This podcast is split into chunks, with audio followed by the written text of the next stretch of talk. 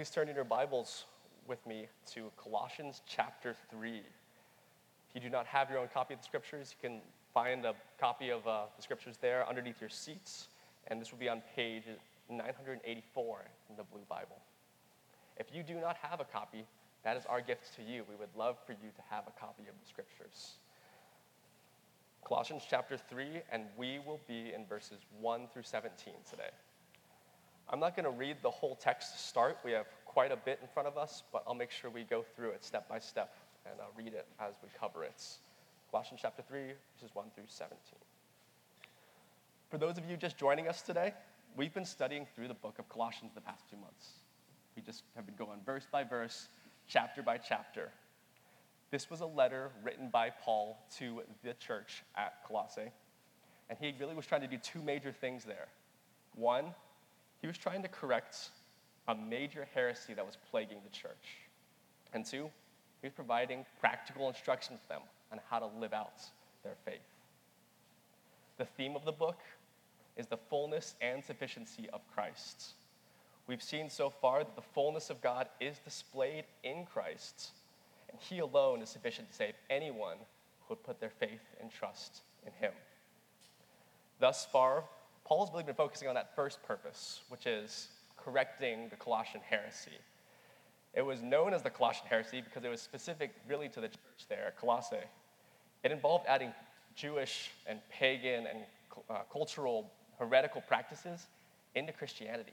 It was adding those on and saying that these things made one holier. We've seen things such as Jewish ceremonialism, saying you had to keep certain dietary restrictions or certain holidays. We've seen even the practice of worshiping angels being added on. And we've also seen asceticism, which is just harsh treatment of the body, make one more godly, so to speak. Paul has been correcting all of these by pointing to worshiping Jesus Christ alone. However, having right beliefs is not enough for the Christian life. Right beliefs must be accompanied by Christian living. Charles Haddon Spurgeon once said, A man's life is always more forcible than his speech. When men take stock of him, they reckon his deeds as dollars and his words as pennies. If his life and doctrine disagree, the mass of onlookers accept his practice and reject his preaching. Thus, it is of great importance that one's belief match his practice, lest one's practice might actually discount all of their beliefs and their preaching. So, what should a Christian's life look like? Today's passage answers that very question. This is where Paul gives his attention to next. The main point of this passage is that a Christian's life must reflect his heavenly position in Christ. A Christian's life must reflect his heavenly position in Christ. Paul explains this in three points, which are the blanks in your outline if you're following along on the back. First, Paul establishes the principle for Christian living in verses 1 through 4. So your blank is principle. Second, Paul commands the church to put sin to death in verses 5 through 11. And thirdly, Paul commands the church to put on Christ. So your blanks are principle for Christian living, put sin to death, and put on Christ. I briefly mentioned this earlier, but the amount of text we have before us is quite large. Um, I'd make it I'd make it similar to a like huge all-you-can-eat buffet, as in there's all these different things that we could explore. It is not like a steak dinner where we're going to just really dive in and enjoy one piece.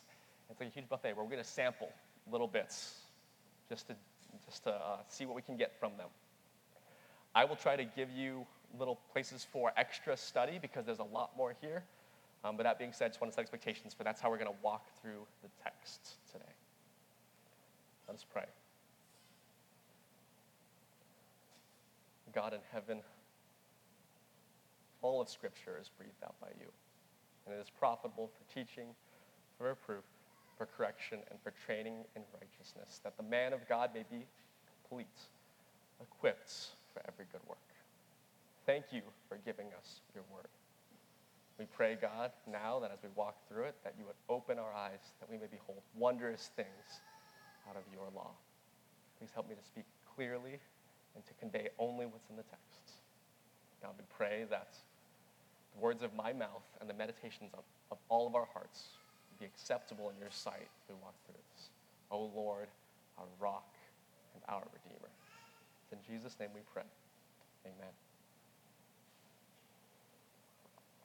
So Paul starts his instruction by establishing the principle for Christian living. This principle is that since you are united with Christ, you must be like Christ. Since you are united with Christ, you must be like Christ. So, starting in verse 1, uh, he opens by saying, If then you have been raised with Christ. I'm going to stop right there halfway through the verse. What does that mean? What does it mean to be raised with Christ? Past tense have been raised. What this means is that you were spiritually dead and you now have been raised with Jesus Christ to eternal life. This is only true for Christians, those who are putting their faith in Christ alone for salvation. He starts with this and really starts focusing in on one part um, of, of the church, really only those who are putting their faith in Christ. So the point is that his instruction, everything that follows, only applies to Christians, those who are putting their faith and trust in Jesus. He continues with two commands, reading the rest of verse 1 and verse 2. He commands that we would seek things that are above, where Christ is, seated at the right hand of God. Set your minds on things that are above, not on things that are on earth. So, in light of your heavenly standing, because you've been raised with Christ, you're to seek the things that are above, where your life is. The mood of the verb makes clear this is a command. This is not simply a suggestion. It's not simply Paul making a statement. This is Paul commanding the church to do something. The present tense makes clear that this is not a one time activity, not something you put on a list and check it off. This is something you are to be ongoing and continually doing. You are to be seeking the things that are above. Seeking really means all of your energy and all of your activities. It's as one would seek out treasure. One commentator helpfully explains this that you are to seek things that are above by deliberately and daily committing ourselves to the values of the heavenly kingdom and living out those values. So, your body, your energy, your activities are supposed to be living these out. Secondly, we see in verse 2, you're to set your minds, which is, refers to just thinking, to be thinking on things that are above. So it's a fully united effort, mind and body, focusing on things that are above, not on earthly things. As an illustration, when Ruthie and I were first dating, she was away in Spain helping a Christian school there, and I was here in Columbus, Ohio. While I was here in Columbus, Ohio, I was definitely thinking a lot about what was going on in her life. I was praying for her. I was thinking about ways I could encourage her. I was writing cards to her, buying things and sending them over. So while I was physically here, my mind and my effort was elsewhere.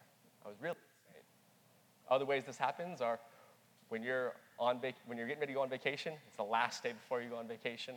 You're not really there at work on that last day. You're already on the beach. So here, we're doing it that same way. While we're here on earth, we're really to be living out the heavenly values. We're already there.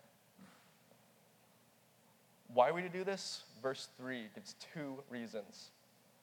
For you have died, and your life is hidden with Christ in God.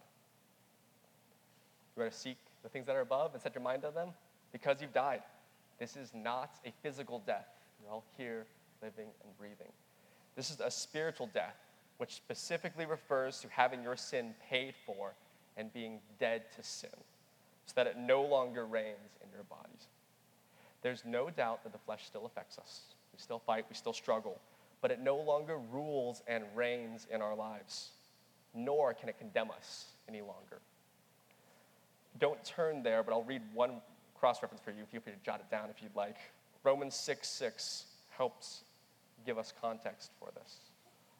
It says, We know that our old self was crucified with him in order that the body of sin might be brought to nothing, so that we would no longer be enslaved to sin. That language, crucified, sin being brought to nothing, that we're no longer enslaved. We no longer have sin as our master, we have a new master, Jesus Christ, the righteous. So when he, Paul says you have died, saying you have died to sin, is no longer the ruler in your life. Second cause is that your life is hidden with Christ in God. This means that your life can never be taken away from you.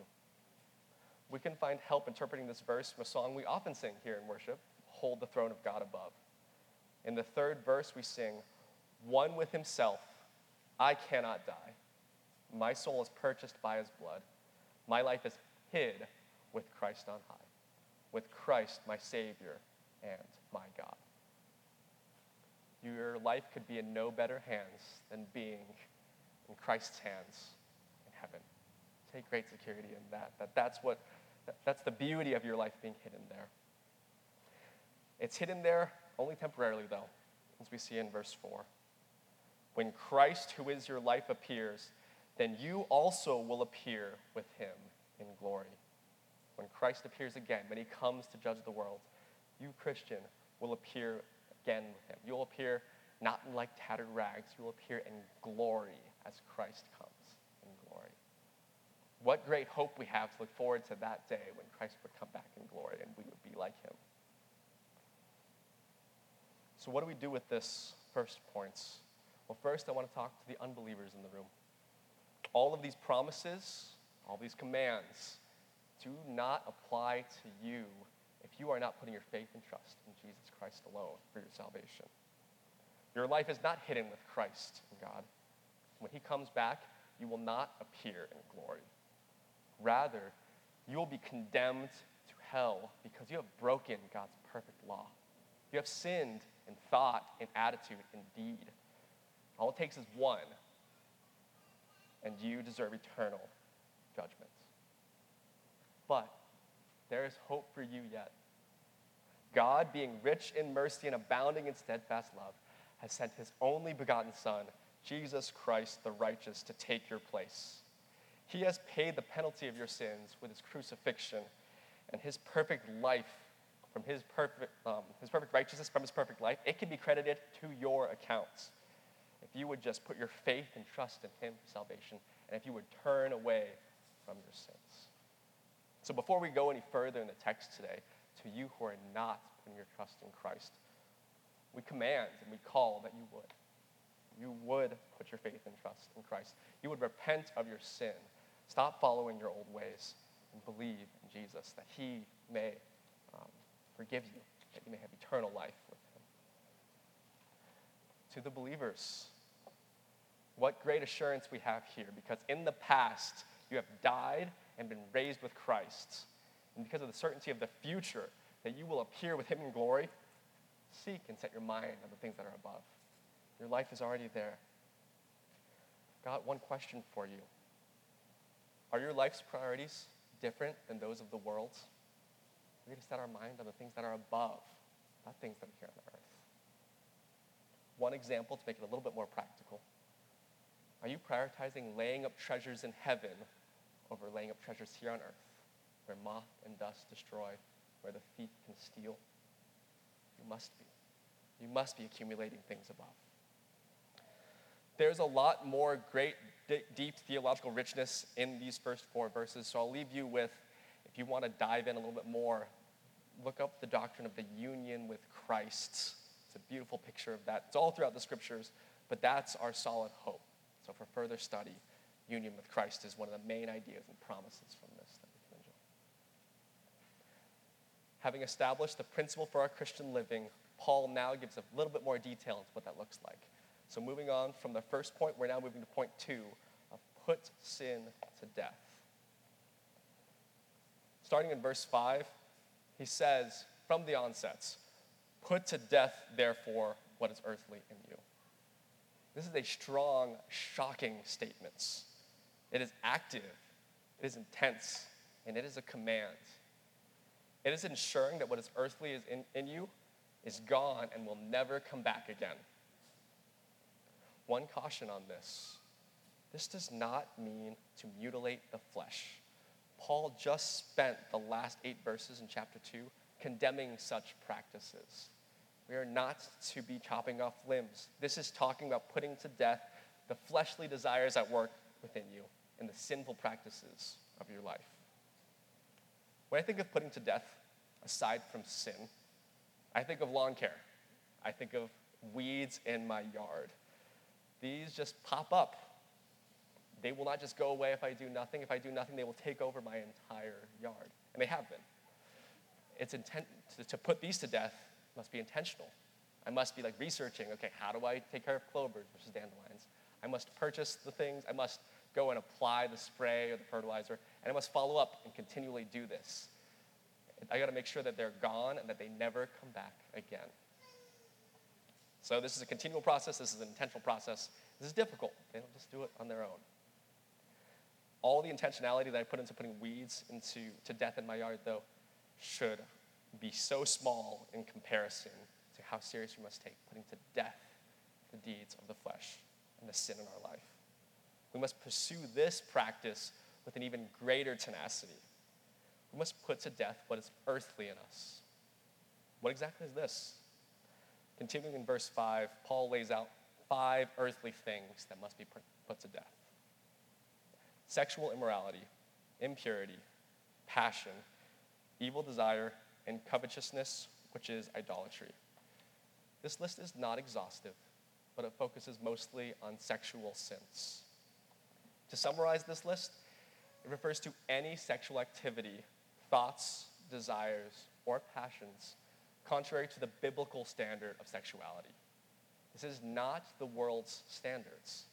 The biblical standard of sexuality is that sex is to be reserved for a heterosexual marriage, a, man and his wife. It is not for people when they're dating. It is not for homosexuality. The biblical standard is very clear. We must be careful that this is what Paul is talking about. It is not the world standards. So let's put that to death. But why? Paul gives two reasons. Verses 6 and 7 say, On account of these, the wrath of God is coming. In these two, you once walked when you were living in them. So, first, the wrath of God is coming on these sins. We love God because He first loved us and He gave Himself up for us. Because we love Him, we should not try to be doing things that provoke Him to wrath. I love my wife, I love my family. I also don't intentionally do things to provoke them to anger, to wrath. We should have that same attitude, but even greater to God. So we should be putting these things to death because they bring wrath. Secondly, these things characterized your former life before Christ saved you. He's really tying this back to the principle he established in the first four verses. That since we've been raised with Christ, since we are new, our life should look different. We should not go back to the old practices that we had before we were saved.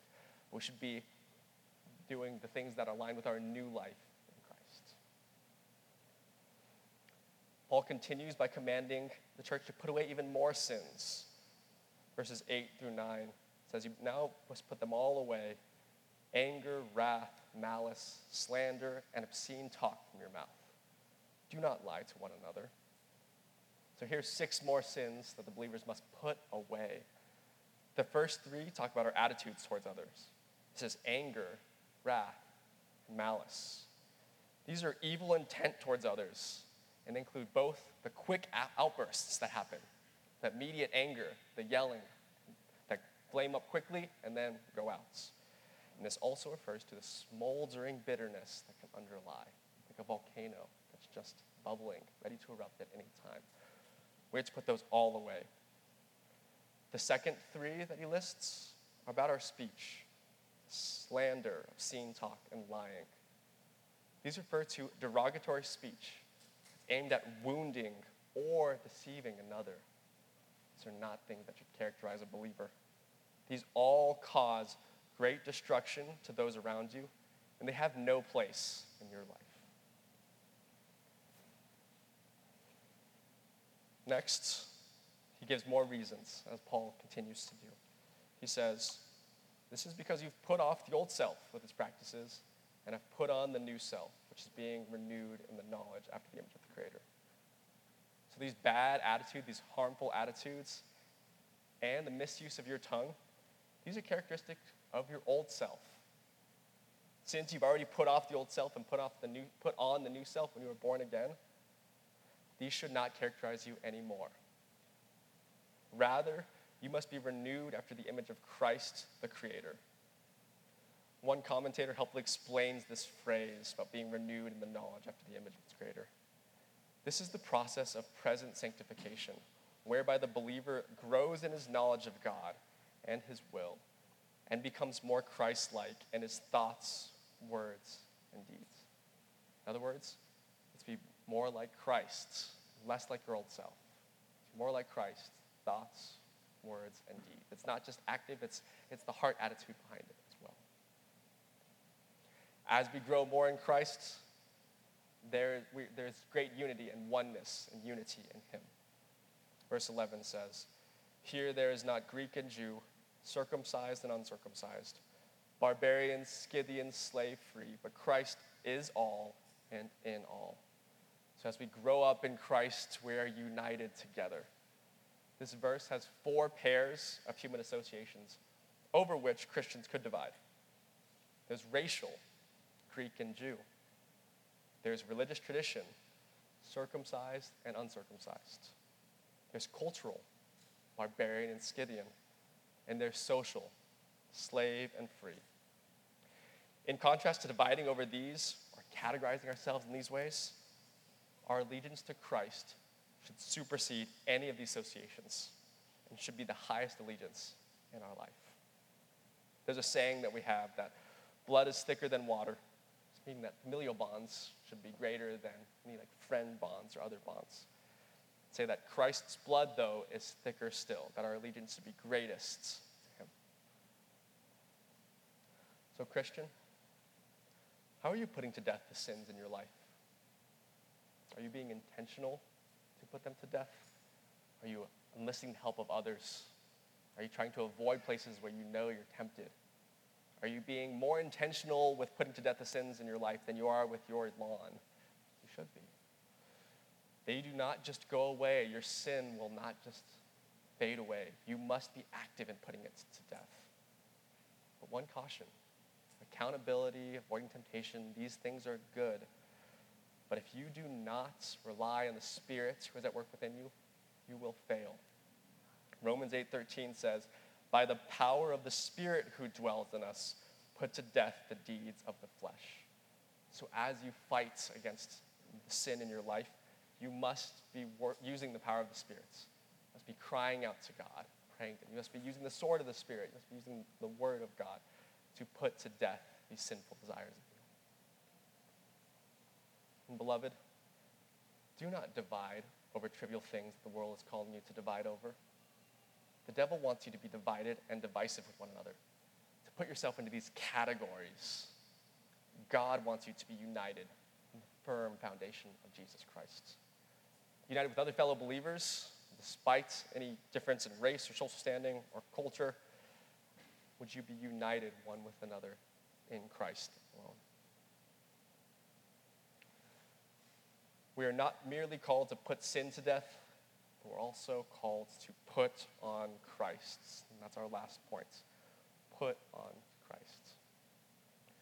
First, we're to put on Christ's characters, and we see this in verses 12 through 14.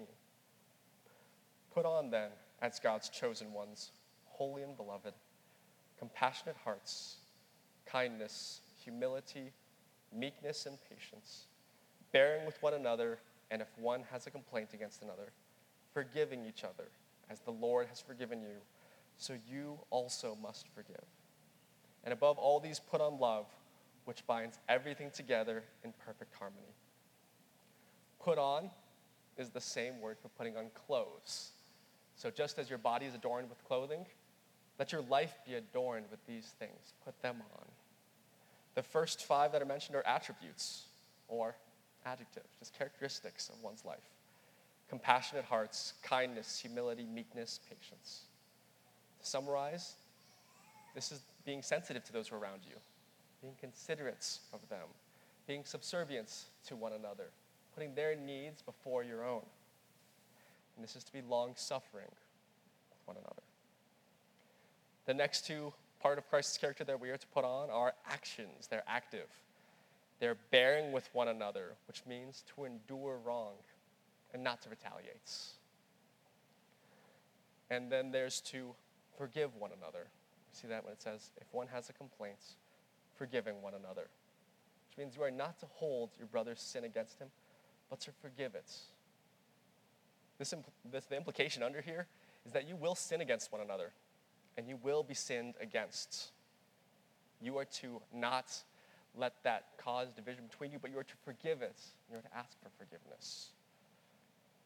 How are we to forgive for one another? It says in the verse that we are to forgive one another as the Lord has forgiven you. I'm going to highlight three ways that the Lord has forgiven you that should characterize our forgiveness towards one another. First, the quantity of God's forgiveness. He has washed away every one of your sins. There is not one lingering left. They are all forgiven. He has forgiven us great in quality. You are white as snow now, fully cleansed and restored to a right relationship with God. So each one of your sins is fully forgiven, not partially. Thirdly, the quickness to forgive. If we confess our sins, he is faithful and just to forgive us our sins and to cleanse us from all unrighteousness. There's no waiting. We confess, he forgives. And we must have the same attitude. If one another confesses, if another confesses to us, we must be quick to forgive, just as we have been forgiven quickly when we call out and ask for forgiveness. Lastly, we're to put on love. This is the last attribute we're to put on. This is the love of sacrifice. This is the Greek word agape, which just means love. But the idea is to lay down your life for someone else. 1 John 3:16 says, "By this we know love, that he laid down his life for us. So we also ought to lay down our lives for one another." That's what this kind of love is. It's not the emotional, bubbly feelings. It's the sacrificing of yourself, the bettering of another. The phrase above all signifies priority. This is the most important thing that we're to be putting on. Christians are to be characterized by their love. And this binds together everything in perfect harmony.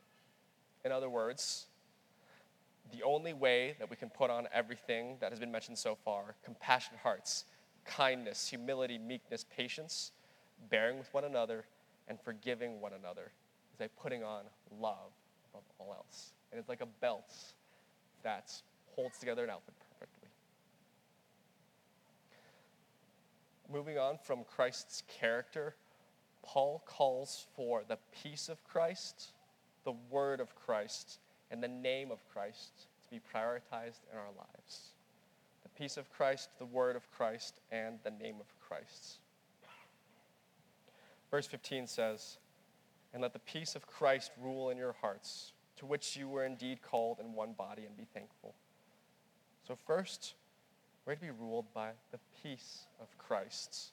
This is specifically in the context of keeping harmony within the body, with relationships one with another. So, when working through things with other believers, when working through issues, may we be ruled by the peace of Christ. May we be making peace one with another. Secondly, the word of Christ is to dwell in us richly, teaching and admonishing one another in all wisdom, singing psalms and hymns and spiritual songs with thankfulness in your hearts to God. So, secondly, we see the word of Christ is to dwell in us richly. The word of Christ is scripture, it's everything that God has spoken to his people. It's not just the red words in here, all the words. Dwell, I love this word, it means to find its home. It's very similar to the noun dwelling, where we get that from. Many of you have visited other places, whether vacation or stayed with family. When you're visiting, you're merely visiting. But when you're at home, you're dwelling in your home. That's a very different, um, different way that you'd interact. So the word of Christ should be dwelling, it should be at home in your lives. To have, to have the word of Christ dwell in you richly, you must be in the word. This is an obvious point, but we don't want to miss it. You should be hearing the word. You should be reading the word. You should be studying the word. You should be meditating on it. Be memorizing it. This does not come in and dwell by osmosis. You have to put effort in to enjoy it. The dwelling of the word of Christ should manifest in a couple things. One is teaching and admonishing one another in all wisdom. Teaching is a more positive word. It conveys imparting instruction to someone else, saying, hey, here's new knowledge that you should know from the scriptures, or knowledge that you already knew, just reminding you of these things. Admonishing, in contrast, is a strong warning or reprimand, saying, brother, sister, your life is not in line with the word of God. This must be corrected. These both must take place in the church. It is not functioning well if only one is happening. Um, if we're only teaching or if we're only admonishing, these both work together in beautiful harmony and they must take place here. The dwelling of the word of Christ in you richly also manifests in singing, singing psalms, hymns, and spiritual songs. Notice that it's with thankfulness in your hearts to God. This is not just your voice, it's coming from a heartfelt gratitude to God for who He is and for what He has done in your life. Lastly, we have the all encompassing command to do everything in the name of Christ. We read in verse 17. And whatever you do, in word or deed, do everything in the name of the Lord Jesus, giving thanks to God the Father through him. So, what does it mean to do everything in the name of the Lord Jesus? It means to act consistently with who he is and what he wants. Many of us have water filters in our home. It takes the, the raw water, it's hold on to the bad stuff the filter does, and the good stuff just kind of comes through, and that's the ones that we'll drink and uh, use to water our grass or bathe in, etc. We should have a filter like that, a Christ like filter in us, that thoughts, actions, attitudes should come through. Anything that is not in accordance with Christ's will should stick to that filter and should go no further. Anything that is in accordance should come through. That's what should be lived out in our lives. So, Christian, beloved, how are you forgiving one another? Are you withholding attention, affection, or honor from one another? When they sin against you, when they ask for forgiveness, are you making them pay? No, I won't forgive. Not until you do these certain things. Are you, are you willing to forgive in the quantity just as Christ did? Or do you have the attitude of, I just can never forgive what was done to me there? What about the quality? Are you forgiving mostly, but you're still going to hold on to very little parts? Say, well, they asked for forgiveness, and I know they're sorry about it, and I know that they came to me. But I'm going to hold just this little bit against them, just in case something happens again in the future. And are you forgiving quickly? As soon as someone comes to you and asking for forgiveness for wrong that they've done to you, are you immediately forgiving them? Or are you holding on, holding it against them, not being willing to, to forgive and restore the relationship? Beloved, are you prioritizing the word of Christ in your life? I've spoken to a pastor who has confided that he was surprised about how much of his job was just telling Christians to read the Bible. We're very tempted to be distracted by all sorts of different things. I've got a lot of emails to check, got work to do, favorite hobbies. There's so much going on that it's easy to let all the cares of this world choke out our time and our love for God and time in His Word. Are you prioritizing doing these things that we've talked about? Reading, hearing, studying, memorizing, and meditating on it? Or is this just something you do Sunday mornings? It's been said from this before, uh, from this lectern, that memory verses are not just for kids. They're not just for the Sunday schools. We should be memorizing the scripture and letting that dwell richly in our lives. We should be prioritizing this above anything else that we would do during the day. It says in the scriptures that man does not live by bread alone, but man lives by, the, by every word that comes from the mouth of the Lord. Are you prioritizing this to the point that you are living by it as you would food? And, brothers and sisters, Are you easily teachable? And are you easy to admonish? Or do you have it all figured out? You know how you stand on everything and you know that it's the right thing. Are you willing to be taught by the Word of God? Are you willing to learn and possibly be corrected? Are you easy to admonish? Or do you strike fear in anyone who would ever dare cross you or ever dare show that your life is not in perfect harmony with the scriptures? Are you defensive when someone brings up something to you? The first thing out of your mouth is an excuse or justification for wrong behavior. For those of you who are married, what would your spouse say about you? Are you teachable? Are you admonishable? The flip side, we're we teaching and admonishing one another? And are we doing this in all wisdom?